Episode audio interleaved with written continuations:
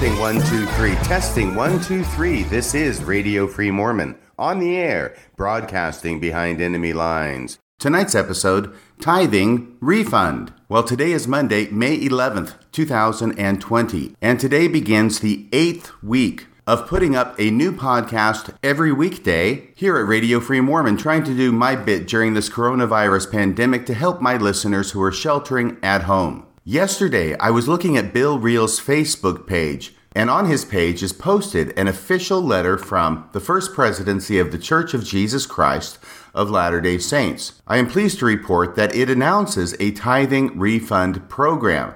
It is under official church letterhead, the Church of Jesus Christ of Latter day Saints, Office of the First Presidency. It has the address 47 East South Temple Street, Salt Lake City, Utah, and then the zip code. It is dated May 3rd, 2020. It is addressed to general authorities and the following priesthood leaders in all countries, Area 70s, stake, mission, and district presidents, bishops, and branch presidents. It then has in parentheses under that to be shared electronically or by telephone with all members. Well, that makes sense that it would be shared electronically or by telephone with all members because we are in the midst of this coronavirus pandemic still. Under that, there is an underlined title to this letter, Tithing Refund Program, so we know what the letter is about. By the way, at the bottom of the letter, it is a one page letter. It is signed Sincerely Yours, and then appear the signatures of Russell M. Nelson, Dallin H. Oaks, and Henry B. Eyring, the First Presidency. The body of the letter goes as follows The ongoing pandemic has created serious challenges for many members of the church, especially for those who have suffered loss of employment and other financial setbacks due to economic problems.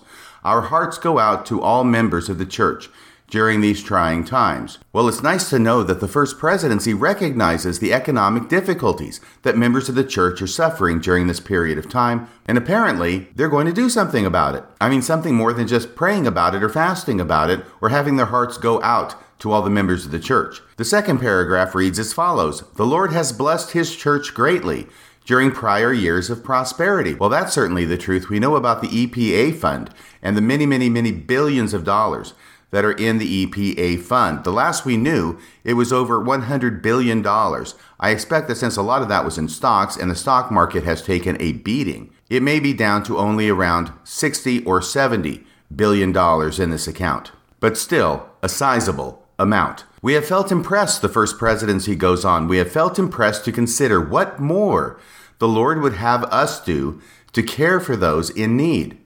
After much discussion, earnest pleading, and heartfelt prayer to know the will of the Lord, we feel strongly that the Lord's storehouse should be opened for a season for the blessing of his saints. This is good news. We are pleased to announce a general tithing refund program to serve as a help in these difficult times. The church will refund up to three years of tithing payments directly to members who have contributed in the past. Eligible recipients include all active and less active members, as well as all former members who paid tithing on or after May 1, 2017. Members should contact their bishop or branch president to request a refund. I hope you have your bishop's phone number handy. Additional instructions will be sent to unit leaders within the next few days. We pray the Lord's continued blessings upon all his children, and more particularly upon those who have so faithfully consecrated of their means for the building of his kingdom. Sincerely yours, Russell M. Nelson, Dallin H. Oaks, and Henry B. Eyring. There are their signatures, one above the other, and then underneath it is typed the First Presidency. Well, I want to say a few things about this letter announcing the tithing refund program signed by the members of the First Presidency. First and foremost, it's a fake.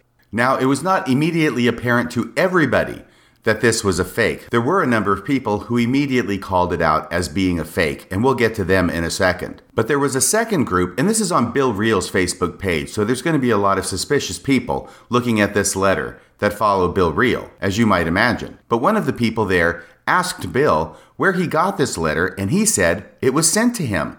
And that apparently satisfied that particular individual as to the authenticity of the letter. Well, Bill, if it was sent to you, then it must be real. Pardon the pun. but the first thing I want to note about that is that Bill Reel never said who sent it to him. And notice the use of the passive voice. He doesn't say who sent it to him, he simply says that it was sent to him. Once again, the passive voice frequently used to hide information that you do not want other people to know. And Bill used it expertly here and to good effect because it seems to have completely convinced this one individual that it must be authentic since it was sent to him. Well, I will let you in on a little secret. I'm the one who sent it to him, so I don't think that makes it authentic. I did not create this letter, but I did find it floating about on the internet, and it is causing quite a stir in a number of circles. Other people who read the letter started looking at the letterhead and dissecting it and trying to see if this was an authentic letterhead. Other people might analyze the signatures to see if they are indeed authentic signatures of the first presidency and comparing them with other signatures of the members of the first presidency to see if they match or to see if they're forged. All of those details are good ideas to follow up on and to compare, but really you don't have to go to all that trouble because you can tell immediately by looking at this letter that it's a fake. How? Not by the signatures, not by the letterhead, but simply because the LDS Church would never refund tithing money to its members. In other words, this letter does not require a lot of detailed analysis to conclude that it's a fake. All you have to do is look at it and read it, and you know it's a fake, because the LDS Church would never ever do something like this. Now, the person who wrote this was clever enough to make it at least apply only to the past three years and also to apply only to those people who had paid tithing within the last three years, who paid tithing on or after May 1st, 2017, as it's put in the letter. Another dead giveaway is the fact that this tithing refund is not limited only to active, faithful, observant members of the LDS Church. Indeed, it goes beyond that and says eligible recipients include all active and less active members. Well, we know right there that that's not true. The church would never in a million years return tithing to active members, and the church would never in a billion years return tithing to less active members, as well as all former members who paid tithing. So, in other words, even people who've left the church in the past three years but paid tithing on or after May 1st, 2017 qualify for this tithing refund? Okay, that's not one in a million. That's not one in a billion. That's one in a trillion now. If we're talking about refunding tithing to ex members, to former members of the church. When I look at this particular letter, allegedly from the first presidency, I'm reminded of the Mark Hofmann forgeries from the 1980s. Mark Hofmann discovered a lot of old documents related to early church history, and he sold a number of them to the LDS Church. Many of the Hofmann documents were sent to experts in the field for analysis, and a number of those experts concluded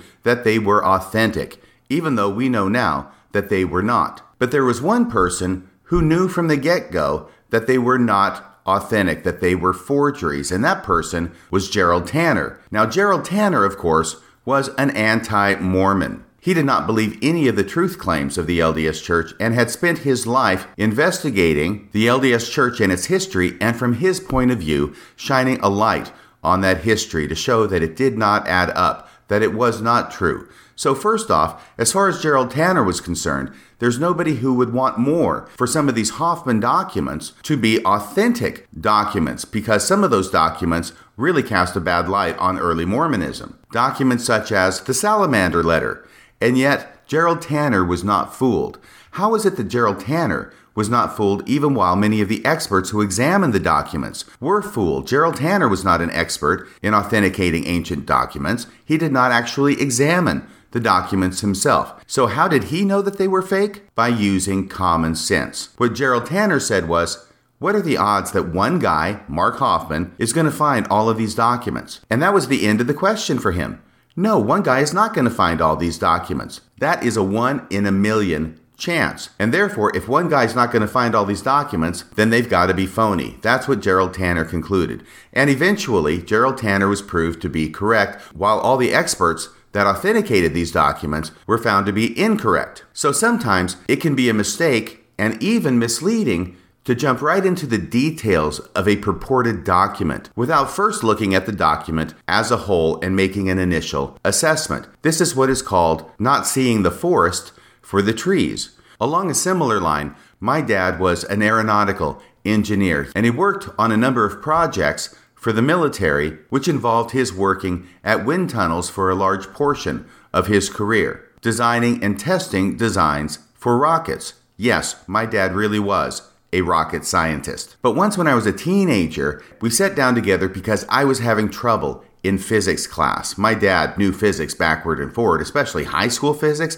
but for me, it was a completely insoluble mystery. I could not understand how to do it. And I can't say that I understood physics really a whole lot better after sitting down with my dad, but I do remember one thing he taught me about basic math. And that was once you do a math problem, before you start going into the details of your answer and checking it to see if you got it right, it's a good idea just to sit back and look at the answer you have and see if it's in the right ballpark. In other words, 2 times 5 equals 10. But if you've got a 2 and say four digits after the decimal point, like 2.1234, and you're multiplying it times 5 with another four digits after the decimal point, like 5.5678. And you work this out on paper and you come up with an answer before you start getting into the details of figuring out if you multiplied this correctly. It's a good thing just to look at your answer and see if it's in the right ballpark because the right ballpark for that answer would be it's going to be around 10. It'll be a little bit over 10.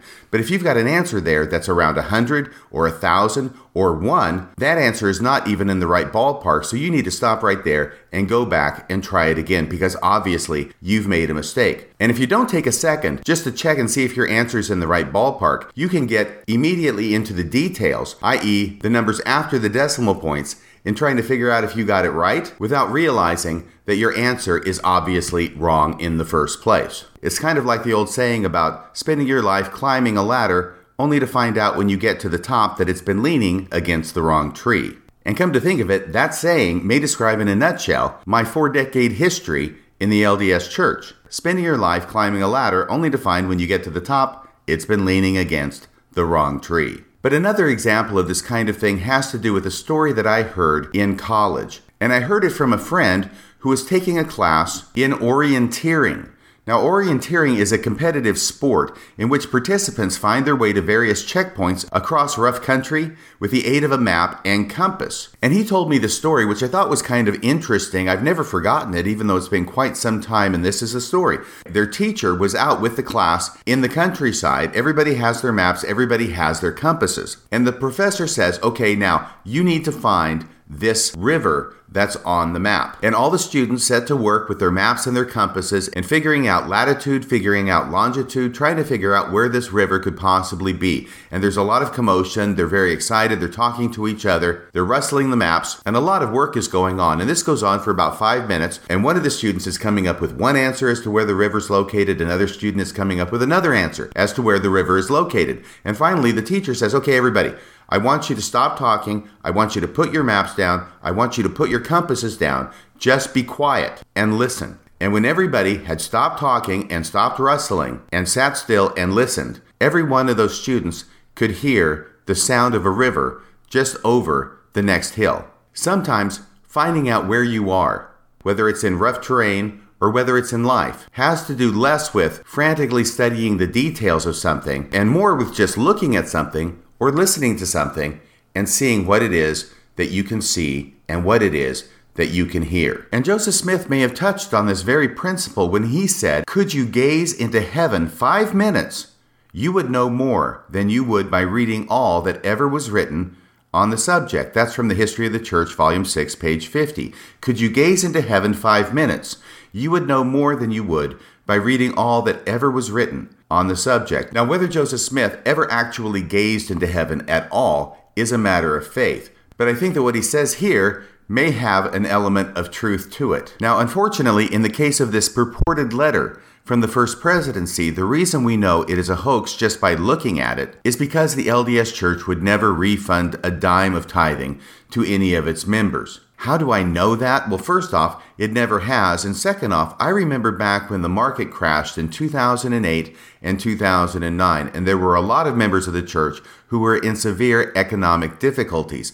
And I remember going to church, and at the beginning of the sacrament meeting, the bishop stood up and read a letter that was from the first presidency. This was actually a real letter from the first presidency, and that letter started off in a similar way to this fake letter that the first presidency recognizes that there are a lot of members who are going through a difficult time, what with the economic crisis that was happening in the country. Lots of members were losing lots of money, and they were having difficulty making ends meet. And I remember listening to the bishop read this letter from the first presidency, and I was actually expecting that after that buildup, the first presidency was going to announce a program whereby they were going to actually help the members. But they didn't do that. Instead, what the rest of the letter said was that even though you may be having trouble economically during these difficult times, don't forget to pay your tithing. That was one of those moments in my life in the LDS church that I really remember being disappointed because I knew what the letter should say, and therefore I thought I knew what the letter would say, but then the letter ended up saying exactly the opposite of what I had expected, and I was very disappointed in the leaders of my church. And it is because I still feel that disappointment from over 10 years ago that I knew immediately when I saw this letter uh uh-uh, uh, not happening. Church is not letting go of any of its tithing money to give back to the members. By the way, the members who actually paid it in the first place, they're not going to return any of that tithing money. That's how I knew it was a fake from the very beginning. I didn't have to look at the signatures, I didn't have to look at the letterhead. All I had to do was look at the words. And you know, I feel impressed here. Maybe I'm being moved upon by the Holy Ghost, but I feel impressed here to speak directly to President Nelson on this issue because I think God is trying to get through to him. I think Jesus wants him to get a message, and that message is that you need to start letting go of some of this money and returning it to the members of the church in much the same way as this fake letter suggests. I am sure that President Nelson has read A Christmas Carol probably more than once, and he's certainly seen a number of adaptations of The Christmas Carol, whether on TV, on the stage, or on the big screen. And I've got to think that probably every time he sees it, he feels a warm feeling in his heart at the end of the show when Ebenezer Scrooge wakes up on Christmas morning a new man because he realizes by the visitations of the spirits of Christmas Eve that he has been doing things all wrong, that he has spent his life hoarding money and keeping it close and not spending it, not giving it to anybody else, not helping anybody else with it. And I'm sure that President Nelson, like everybody else who reads A Christmas Carol or watches a presentation of it, feels the same way that Christmas morning comes, Ebenezer Scrooge is a changed man. And now he realizes he wants to use his wealth to help those around him. To be a force for good in the world. And yet, in spite of the fact that I'm sure that President Nelson has had these experiences with A Christmas Carol, he seems to be unable to make the connection between Ebenezer Scrooge and himself, between Ebenezer Scrooge and the Church of Jesus Christ of Latter day Saints.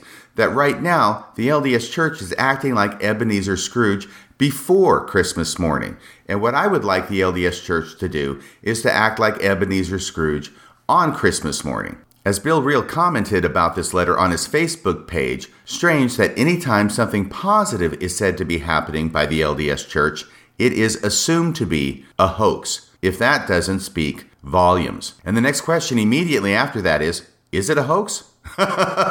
because Bill Reel, he knows it's a hoax. Immediately he knows it's a hoax. But there are still some people going, is it a hoax? Could it be true? It looks authentic. Look at the details. But as I say, the reason I know it is a hoax immediately is because it portrays the LDS Church as looking like Ebenezer Scrooge on Christmas morning instead of Ebenezer Scrooge before Christmas morning. And as with Ebenezer Scrooge, it would take a miracle for that to happen. So, if President Nelson can't get the message from Charles Dickens, maybe he can get the message from Jesus Christ in the New Testament. What I feel moved upon to do is to read a certain parable of Jesus Christ to President Nelson. And I hope that if President Nelson does not listen to this program, that somebody who does listen to this program will find a means to get the message through to Salt Lake City. Here it is. It's from chapter 16 of the Gospel according to Luke. This is the parable of the rich man and Lazarus. Now, this is not the Lazarus who was raised back to life by Jesus Christ. That's in the Gospel of John. This is a parable about a different Lazarus, a parable about a rich man and Lazarus. Lazarus here is a very, very poor man indeed. And this is how that parable goes. Are you listening? President Nelson? Starting with verse 19, there was a certain rich man. Now, this rich man doesn't get a name in the parable, only the poor man gets a name, and that's Lazarus. There was a certain rich man which was clothed in purple and fine linen, and fared sumptuously every day. And there was a certain beggar named Lazarus, which was laid at his gate, full of sores. Ugh. And desiring to be fed with the crumbs which fell from the rich man's table. So Lazarus would be happy if he could just get the crumbs from this rich man's table. The rich man isn't going to eat the crumbs. They're just going to be thrown away. But Lazarus, the poor man, he'd like it if he could just eat the crumbs from this rich man's table. Moreover, the dogs came and licked his sores. This guy is in a really, really bad way. Verse 22 And it came to pass that the beggar died. Well, that's what's going to happen when you can't even eat the crumbs from the rich man's table and you've got dogs licking your sores. I mean, do you know what dogs do with their tongues? And it came to pass that the beggar died and was carried by the angels into Abraham's bosom. The rich man also died and was buried. And in hell, he lifted up his eyes. Uh oh, this was not a good thing for the rich man. And in hell, he lifted up his eyes, being in torment, and seeing Abraham afar off and Lazarus in his bosom. And he cried and said, Father Abraham, have mercy on me, and send Lazarus, that he may dip the tip of his finger in water and cool my tongue, for I am tormented in this flame. So now the roles are kind of reversed, aren't they? It used to be that Lazarus would sit outside the rich man's gates and want to get crumbs from his table. Now we've got a role reversal. Reversal of fortune. Claus von Bülow. And Lazarus is now high up. Apparently, he's got access to plenty of water. And the rich man is now in hell. He's in torment. And he wants not the crumbs of food from the table, but he wants just a little bit of water for his tongue to cool it because he is tormented in this flame. But is that going to happen? Is Abraham going to permit that to happen? Well, apparently not. Because verse 25 goes on to say, But Abraham said, Son, remember that thou in thy lifetime received thy good things, and likewise Lazarus evil things. But now he is comforted, and you are tormented. And besides all this, between us and you there is a great gulf fixed, so that they which would pass from hence to you cannot, neither can they pass to us that would come from thence. So Abraham's kind of saying here, hey, even if we wanted to, we couldn't, but we don't want to anyway. Verse 27 Then he said, I pray thee, this is the rich man, I pray thee therefore, Father Abraham, I pray thee therefore, Father, that thou wouldst send him to my father's house. Please send Lazarus to my father's house. Why? For I have five brothers, that he, Lazarus, may testify unto them, my five brothers, lest they also come into this place of torment. So the rich man realizes he's a goner. He's going to be in this torment forever. He's not going to even get a drop of water on his tongue from Lazarus. But that's because he waited until he died in order to see the error of his ways. And maybe his five brothers, if they realize that while they're alive, they can see the error of their ways, like Ebenezer Scrooge on Christmas morning, that maybe they won't come to this awful end that the rich man has come to in hell. But this isn't going to happen either. Abraham is a big downer. Abraham said unto him, They have Moses and the prophets. So your brothers, they have the scriptures. They've got Moses and the prophets. Let your brothers hear them. And the rich man said, No, Father Abraham, but if one went unto them from the dead, they will repent.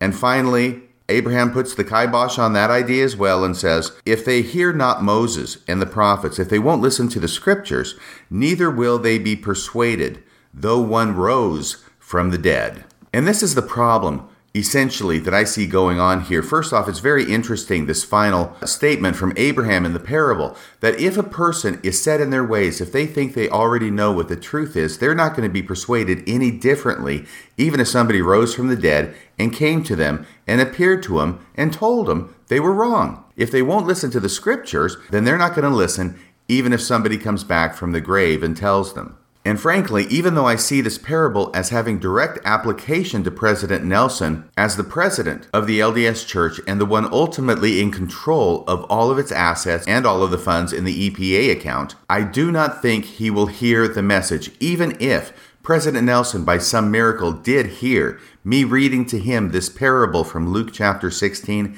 he would not get it. And the reason he wouldn't get it, and the reason he doesn't get it, and the reason he's never going to get it is given at the end of this parable. If he cannot hear the scriptures, if he cannot hear the message of Jesus in the scriptures, if he cannot hear the message of the gospel in this parable of the rich man and Lazarus, which obviously he can't, and by the way, he knows it, he's got to have read it, multiple times. He knows this parable, but he will not understand the meaning of the parable. And so I could paraphrase the last verse here as follows And Abraham said unto the rich man in hell, If your brothers hear not Moses and the prophets, and Jesus Christ in the New Testament, neither will they be persuaded, even though they listened to the Radio Free Mormon podcast. Now, before I close tonight's podcast, I want to play for you something very interesting that was said by M. Russell Ballard in the most recent General Conference, April 2020. You may recall that he gave the second talk in the Saturday morning session of General Conference, and I've already done an episode that deals with the lion's share of his talk. The lion's share of his talk had to do with his recounting of Joseph Smith's first vision. And you may remember that we went through that talk and we showed how he took elements and pieces of each of the four primary accounts of Joseph Smith's first vision and wove them into one seamless whole that avoids the conflicts and contradictions if you look at each of the four primary accounts of the first vision side by side. But at the end of his talk, he throws in something very unusual, something that seems to have little to nothing to do with what he's talked about during the main portion of his talk. And that's what I want to close with tonight.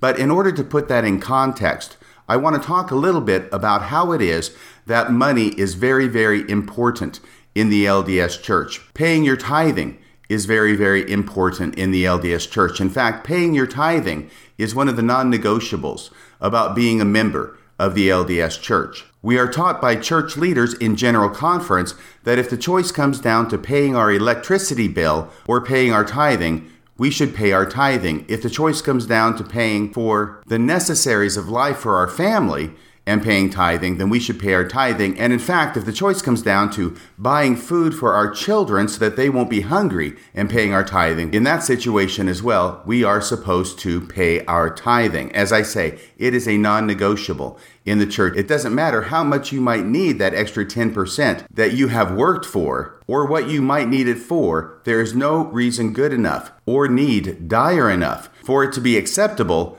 to church leaders to not pay your tithing. That 10% goes to the church. End of story, no questions asked. This first quote is from a talk given by Elder Lynn Robbins back in 2005. Play the tape. One reason the Lord illustrates doctrines with the most extreme circumstances is to eliminate excuses.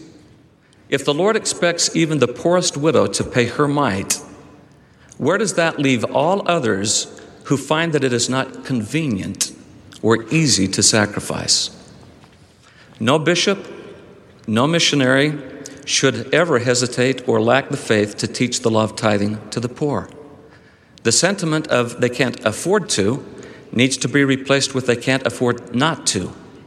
One of the first things a bishop must do to help the needy is ask them to pay their tithing. Like the widow, if a destitute family is faced with the decision of paying their tithing or eating, they should pay their tithing. The bishop can help them with their food. And the second quote comes from General Conference of April 2017 in this memorable talk by Valeri Cordón. Play the tape on that one. When I was young, I worked in my father's factory during vacation. The first question my father always asked after I received my salary was, What are you going to do with your money?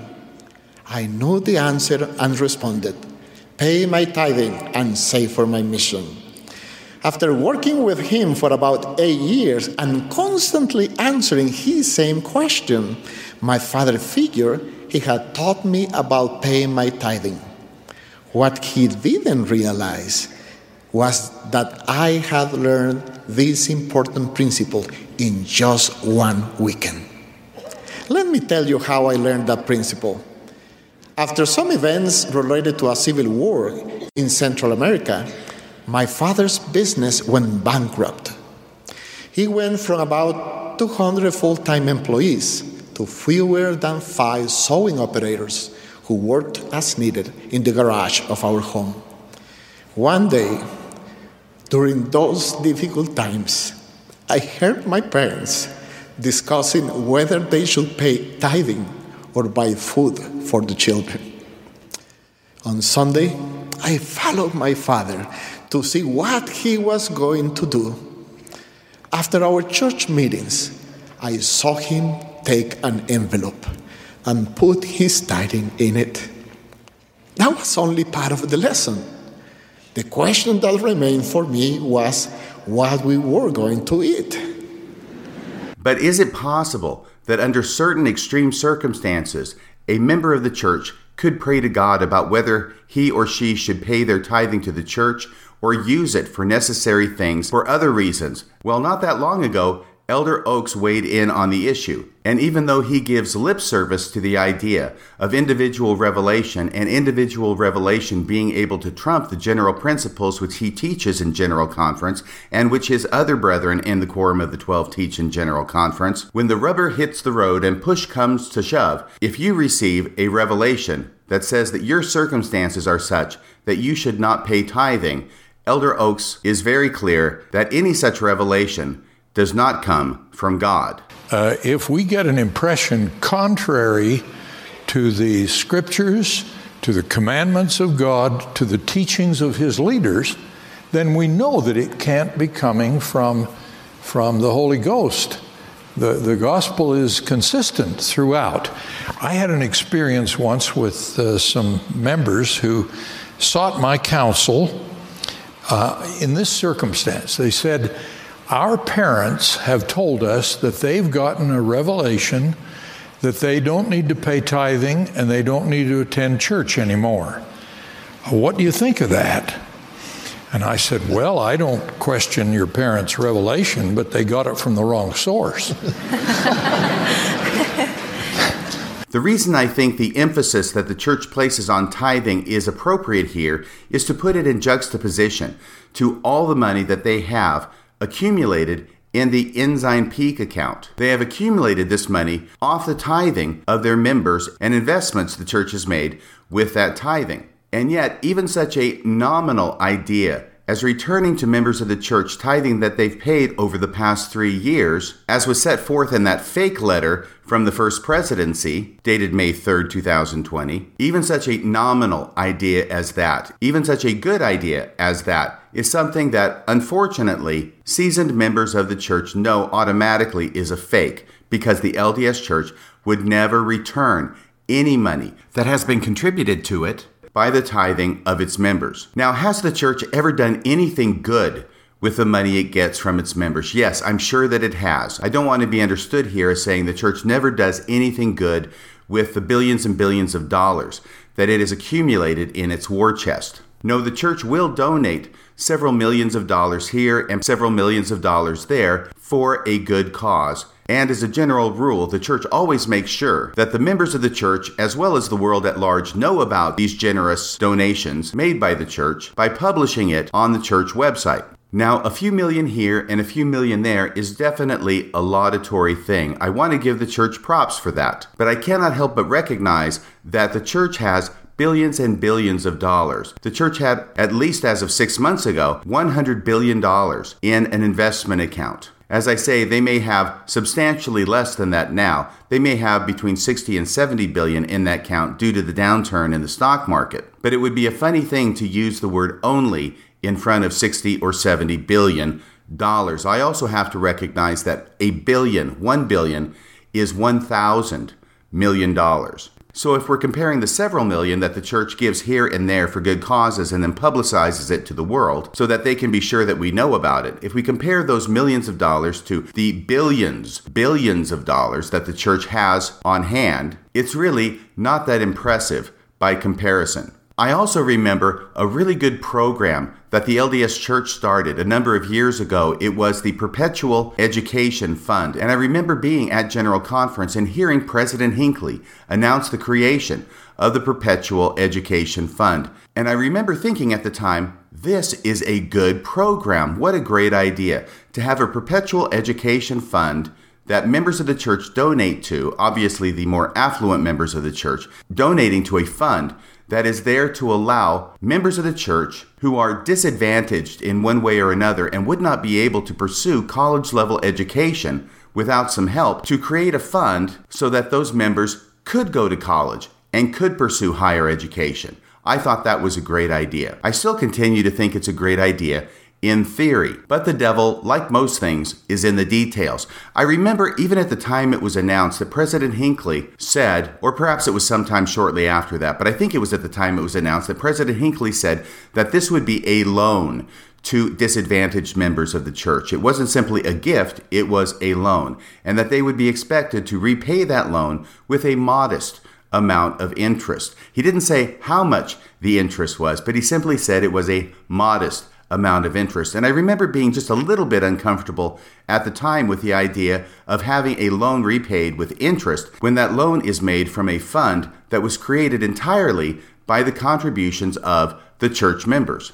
In other words, it's not enough for the church to create a fund and ask members of the church with means to donate to it in order to create a pool that would serve as a basis to loan money to disadvantaged members and then to have them pay it back. But to have them pay back interest on that loan just sounds like the church is a little too interested in making money. Remember, this isn't the church's money. All the church is doing is managing a fund that is created by extra donations from members of the church. These donations are made above and beyond tithing and fast offerings. And so it seemed to me that for the church to create a fund like this, above and beyond tithing and fast offerings, and then to use it to loan out money from this account, but then not only to have it repaid to the account, but on top of that, to have interest paid on those loans made me a little uncomfortable because it seemed to me that the church should be interested exclusively in doing what it was that this fund was ostensibly set up to do, which was to help finance the education of disadvantaged members.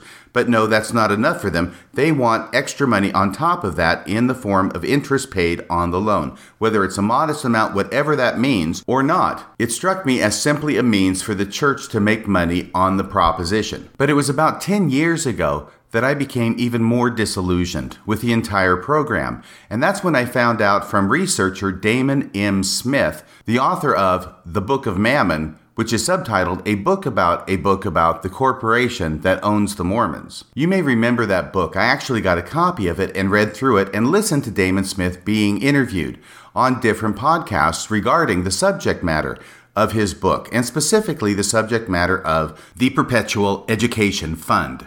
Because as it turned out, the church wasn't just making money off this fund by charging interest to those disadvantaged members of the church to whom it loaned the money in the first place. No, the reality was actually much worse than that. According to Daymon Smith, and I have every reason to think that he knows what he's talking about, the Perpetual Immigration Fund is not necessarily just a fund. It is, in fact, in more technical terms, an endowment. Now, what does that mean? What is an endowment? And I'm talking about a financial endowment, not a temple endowment. A financial endowment is a fund where you take all the contributions and put it into one account. It could be multiple accounts, but for purposes here, we'll just talk about one account.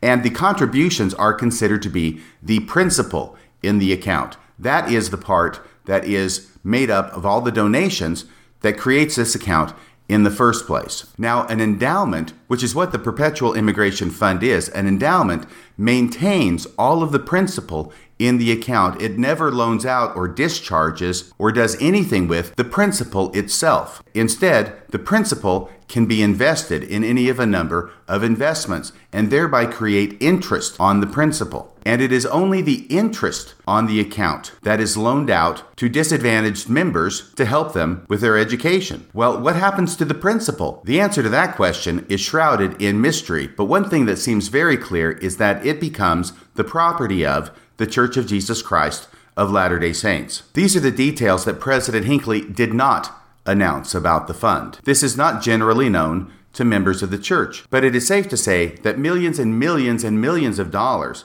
have been contributed over the years to the Perpetual Immigration Fund. Once again, these are contributions made by members of the church who can afford to make those contributions above and beyond their regular tithing and fast offerings. The church has now created a fund, technically an endowment, where they will get to keep all of those donations to the Perpetual Education Fund. They are the property of the church, and they are not going to loan out any of the principal of that fund. Instead, it's going to be invested, interest will be made on the fund, and it is only out of the interest that those loans will be made. That's what makes it an endowment. I just located the audio of President Hinckley's announcement of the Perpetual Education Fund back in March of 2001. It was announced at the priesthood session on March 31st, 2001. And I'm going to play the clip here in which he makes the announcement. And actually, as I listen closely to the words he uses, President Hinckley does say that this is going to be an endowment. Now, he doesn't use the word endowment, but he says that the loans will be made not out of the principal contributions to the fund,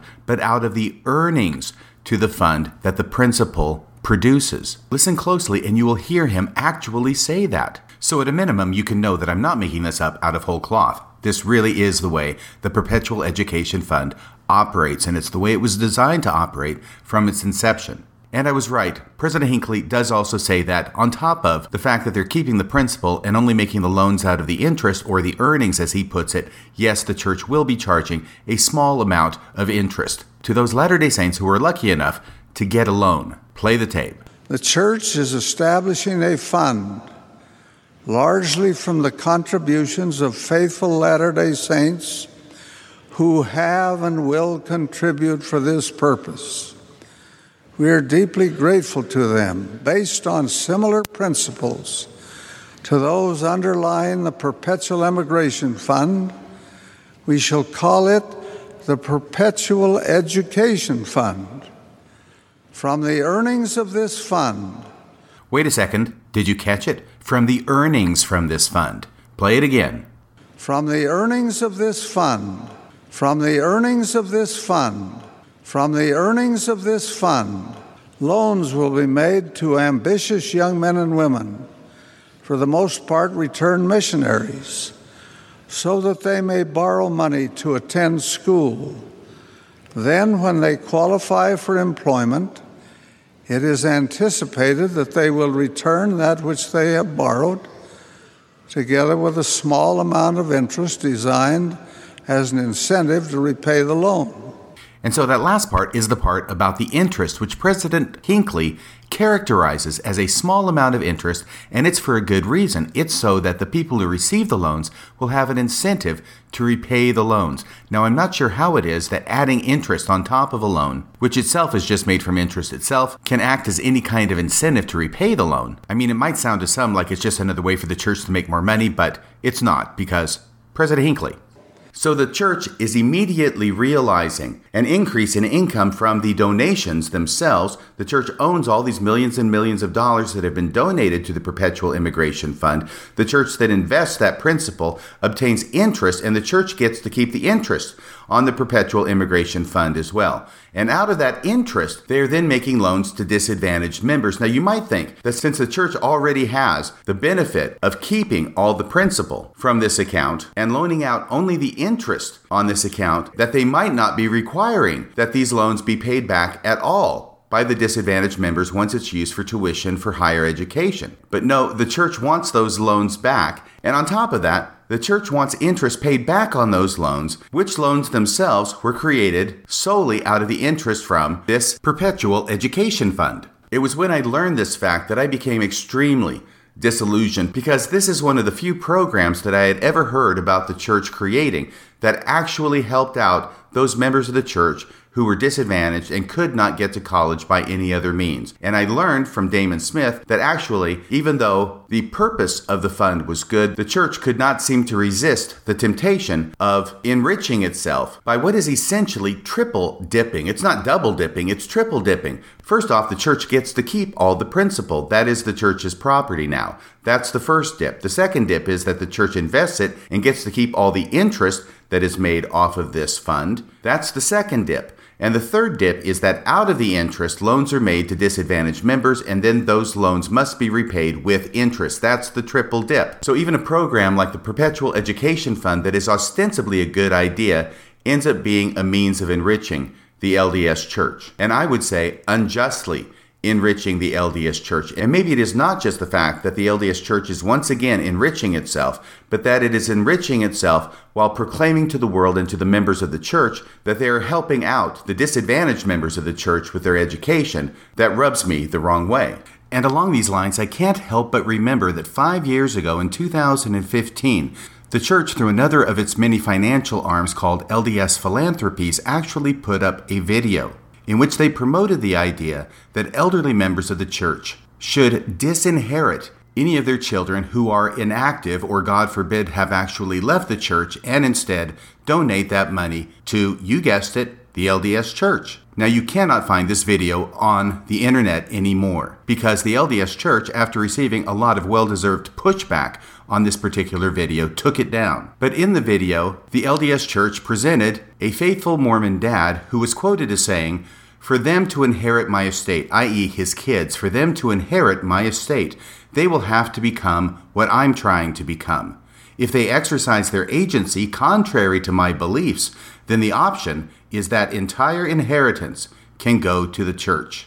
That's the quote that was being promoted by the LDS Church in this video put up by LDS Philanthropies. So, once again, I hate to say it, but it seems to be true that if there is any program whereby the LDS Church can make a buck, they're going to be first in line. The church does not appear to be so much about preaching the gospel or taking care of its members as it is about feathering its own nest. So, now let's get to that statement by Elder Ballard at the end of his talk in the most recent General Conference. The name of the talk is Shall We Not Go On in So Great a Cause? And as I said earlier, he goes over Joseph Smith's first vision, but he also goes over the death of Joseph Smith and how Joseph Smith and Hyrum Smith sacrificed even their lives for the church. He also refers to Lucy Mack Smith, Joseph and Hyrum's mother, and how she sacrificed her sons for the church. Before his death in 1844, Joseph wrote a spirited letter to the saints. It was a call to action which continues in the church today. Brethren and sisters, shall we not go on in so great a cause? Go forward and not backward. Courage, brothers and sisters, on and on to the victory. Let us therefore, as a church and a people, and as Latter day Saints, offer unto the Lord an offering in righteousness. Now, that's the end of the quote that Elder Ballard cites from Joseph Smith, and it's actually from section 128 in the Doctrine and Covenants. Let us therefore, as a church and a people, and as Latter day Saints, offer unto the Lord an offering in righteousness. Now, at this point, Elder Ballard's talk is essentially concluded, but what he seems to do is key off of this statement, offering unto the Lord an offering in righteousness. And he's going to finish his talk by challenging all of the Latter day Saints to make their own offering unto the Lord. So let me just play the last two paragraphs of Elder Ballard's talk now so you can know what it is I'm talking about and see what it is you think of this. Play the tape. As we listen to the Spirit during this 200th anniversary celebration this weekend, consider what offering you will present to the Lord in righteousness in the coming days. Be courageous, share it with someone you trust, and most importantly, please take time to do it. I know that the Savior is pleased when we present Him an offering from our hearts in righteousness, just as He was pleased with the faithful offering of those remarkable brothers, Joseph and Hyrum Smith. So, this is a very strange statement, at least it's strange to me. He wants the members of the church to make some sort of offering. He doesn't give us any clues as to what that offering may be. He's already sort of guilted the listeners by comparing it to the offering that Joseph and Hyrum Smith made, which was obviously their lives. So any offering we make would pale in comparison to that. I certainly don't think he's asking the members to offer their lives like Joseph and Hyrum did, but he doesn't give us any guidelines as to what kind of offering he's talking about and what kind of offering he's challenging the members of the church to make. Only that it's very important that they do so. He wants them to be courageous. He wants them to share it with someone they trust. In other words, the idea that if you share a goal with somebody else, then you're more likely to do it. And most important, he says, please take the time to do it. Well, to do what? He doesn't really tell us. He just says we need to make an offering unto the Lord. And obviously, this offering would be on top of our regular tithing, it would be on top of our regular fast offerings, it would be on top of our regular church service, it would be on top of our regular temple service, it would be on top of the mountain of things that we're already required to do as members of the Church of Jesus Christ of Latter day Saints. But that's not enough. Once again, just like it wasn't enough for the LDS Church to help out disadvantaged members with their finances for higher education, no, they had to make money off the proposition. Even so, it seems that Elder Ballard is saying is that everything that you're doing, everything you're contributing, everything you're tithing, everything you're donating right now, still not enough. You need to do something in addition to that, and he's going to leave that up to the individual members to decide. Now, at least Elder Ballard doesn't specify that this offering needs to be more money, but he doesn't say it can't be more money either. And unfortunately, the message I take from this is that no matter how much we as Latter day Saints do for the church, no matter how much we sacrifice for the church, no matter how much time we spend for the church, no matter how much effort we give for the church, it is ultimately never enough. There is always something more that we need to do. And with Elder Ballard's challenge, he can't even define what it is that we need to do, but you need to do something more. It is little wonder that more and more often we are hearing talks in General Conference about the crushing burden that many members of the church feel because of the obligations that are placed upon their shoulders by the LDS church, and that sometimes those crushing burdens drive members of the church into the shadowlands of depression. So, on the one hand, we're hearing talks about depression, about members feeling overwhelmed, and how they shouldn't really feel overwhelmed because they only need to do as much as they can do. They don't have to do everything at once, they don't have to run faster than they have strength to run. But even while we are hearing talks like this more frequently now in General Conference, we still get talks like this from Elder Ballard that let us know that no matter how much we're doing, it's still not enough. It is because the church requires so much of its members that this fake letter about a tithing refund should not be fake. It should be true. It should be a real letter. This is something that the leadership of the church should be doing and reimbursing its members to help them out in a real way during a time of economic distress. And indeed, by the way, a church spokesman has confirmed the fact that this letter is fake. This is not something that is in question at all. It's a fake letter. But what it should teach us is that the tithing revenue stream in the church is a one way street. Money only goes into the church from the members. It never comes back. No matter how dire their circumstances may be, no matter what economic problems may be going on throughout the nation and throughout the world, there's not going to be any financial assistance from the church, even paying money back to the members that the members themselves paid to the church in the first place. And of course, we also know that no matter how dire the economic circumstances that members of the church may find themselves in,